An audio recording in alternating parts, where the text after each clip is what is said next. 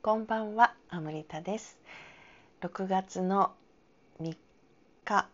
の水曜日の分ですが、時刻は午前1時を回っておりますので、もう日付は変わっています。えーしっとりしっぽりじっくり語ろう真夜中のラジオトークです。とさっき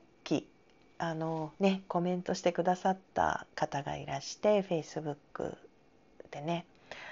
あの何人かにこれまでもてかよく言われるんですけどラジオトークをねリアルタイムで聞けなくていつもあの後で録音を聞かせていただいてって言ってねくださるんですけどこれねあの元々が収録なので生放送ではないんですよね。でもねいつもそれ言われるたんびにああそっかなんで生でやんないのかなって思うんですよね。ラジオトークはほらそういうね録音したものを収録したものを流すあのプラットフォームなのでこれはもちろんこれでいいんですけど私の性格上あライブでねラジオ生のラジオみたいにしてやればいいのになんでこの収録の、まあ、ラジオトークが好きだっていうのでこのこのアプリが好きだっていうのを前も何回も話してると思うんですけどそれが一番あるかなと思うんですががあの生でもいいんだよなと思って。というのもねこれもう何回ですかねもうずっとすごいですよね私にしたらね去年の年末のちょっと前に始めたのかな？で連続あの配信にね挑戦をしてそれからずっと一日も欠かさずもう半年ですね。半年だ。半年以上か。去年の12月ぐらいからだから。よく続いてるよね。習慣づけってすごいですね。ほんと歯磨きのようにやってますからね。でそんなに長い時間じゃないからね。私にしたら。12分って長いっていう人もなんかいるらしいんだけど私にしたらもう12分。全然ねいつも話が足りないからすごい短く感じるんですけどこれぐらいでいいからすごい楽なんですよね。ででこの半年以上の間毎日欠かさずやっていて撮り直したことって多分あの音声が入ってなかったことが1回あってその時だけですね。それ以外は全部テイクワンなのでやり直しとかしないので生でも同じですよね。多分だからね。うん。もしあれかな。あのラ Facebook がなんかそのラジオ配信ができるようにするという話がね前々からあってでもいつスタートするのかわからないですけどそうなったらそれにしちゃうかもな。どうなんだろう。ちょっとわからないけどね。まあでもラジオトークさんのこの何とも言えないこの感じは捨て捨てがたいですよね。ネギが送られてきたりね。スタンプっていうかリアクションでね。なのでちょっとそれはわからないですけど。まあでもそんなことに思いを馳せるのも面白いなというのは明日明日っていうかもう今日かもうあと数時間後には起きなくちゃねいけないんですけど明日午前中にあ私がもう何年ぐらい前からですかね1年に1回か2回だけやるあの Facebook ライブ配信講座なんですよね明日ね。で今回からオンラインでやるのでこれまではリアルで、えー皆さんに集まっていただいて、えーライブ配信をその場でねスマホでその場でやっていただく実践していただくところまでやる結構半日から1日かけてやる講座だったんですよね。で今回はねやはりあの昨今の事情に鑑みオンラインでで私のそのレクチャーとか体験談とか Q&A とかっていう部分だけを明日講座としてやるんですけどタイトルをライブ配信講座っていうよりライブ配信心得講座にしたんですよね。ライブ配信の心得。だからテクニカルなこととか、えー、まあ、話し方喋り方とかっていうのを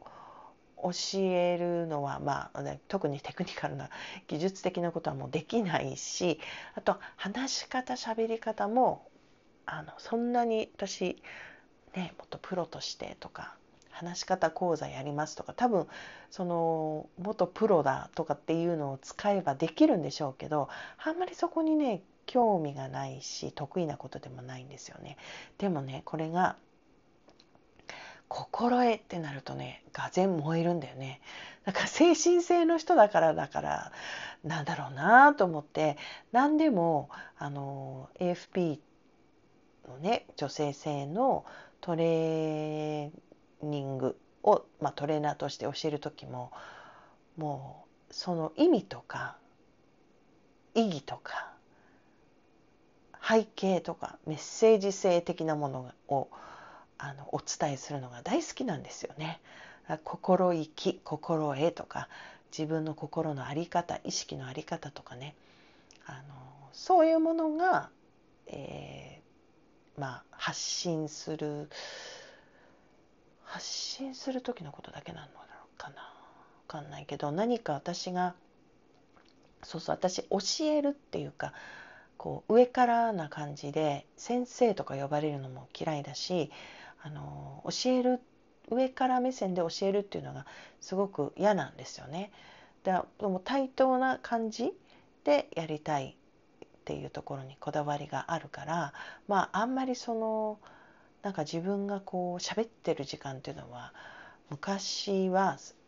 多くなかったんですよねすごい嫌だったんですよね。で AFP もやっぱりその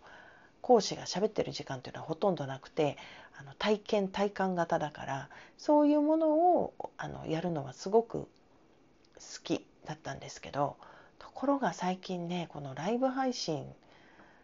あまあラジオトークはちょっとライブじゃないけどね一人喋りを自分に許してからはなんかね私伝えたいこといっぱいあるんだなと思って。かそれもね昨日までのみたいなちょっとなんか哲学的な感じとかそういうのも入っちゃうんだけど私めっちゃいろいろいつもこう広げて考えてたり深く何かを感じ取ってたりする人なので前は別にそれを昨日の話じゃないけどわざわざ人に言うもんじゃないっていう部分だったのが最近はそこの部分に関してはすごく自分が自分のために表現するだけじゃなくて伝えたい届けたいっていうのがすごく出てきましたね。だから明日のねそのライブ配信心得講座もあのどういうことを大事に思っているかとか今の時代にそのライブ配信をすることが単にそういうことが技術的に可能になっただけじゃなくて私たちの意識の在り方とか女性だったらその女性性の可能性とかとどういうふうに関わってるかっていうのをお伝えするのがもう萌えって感じですね。なのであの明日はね割と私には珍しくなんかこうお見せする資料みたいなのを作っちゃってねああああれ忘れてた。あちょっと一個。まあそれ言ったら思い出した。忘れてた。どうしよう。もう寝なきゃね。そうだ。もう一個準備しようと思ってたことを今思い出した。もうしょうがない。この後は寝るしかないからね。それでいいや。というわけでね明日はうん、なんか楽しみですね。今までもねラジオトークで言ってきてたその今年はこの後半はね、えー、動画と女性性の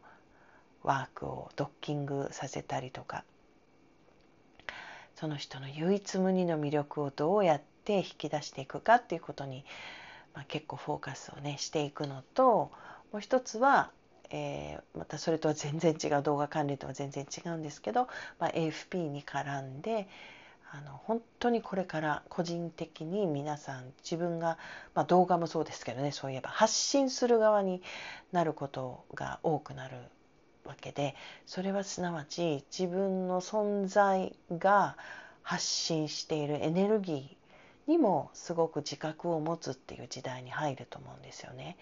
でその発信していることと受信するものが結局同じレベルのものなんだっていう。だから自分の現実に見えるものは自分が発信しているものが返ってきてるだけっていう。そういうねまあこと。なのであの、ま、発信するものに責任を持つっていうのもそうなんだけど、うん、存在としての周波数ってやつですね、えー、フリークエンシーですよね。やっぱりねなんか高波動になっていくんだと感じるんですよね。なんかねあの理屈はよくわからない部分もあるんだけど感覚的に確実に私たちは何かそのこう固有の振動数ね存在としての固有の振動数は上がっていくっていうかそういうふうに意図的に意識的にもそういうふうにする必要があるのでまあ話は長くなったんだけど それをなんか念頭に置いて周波数を上げるためのなんかトレーニングみたいなねウィットネスクラブっていうのが新月と満月でそれ以外にもちょっと活動するんだけどそれをねそれも7月からちょっとちょっとあのシステムを新たにして力をね入れていこうと思っています。もうそれだけでもうパンパンだよね多分私のあの日々はね。なのでぼーっとしてる時間も大事だから。だからそんなことをね明日からいよいよ本当いろいろ一気に始まっていく感じですね。アムリタ塾もね始まるしね。なので、まあ、あのご参加いただける方はお待ちしています。ではまた明日。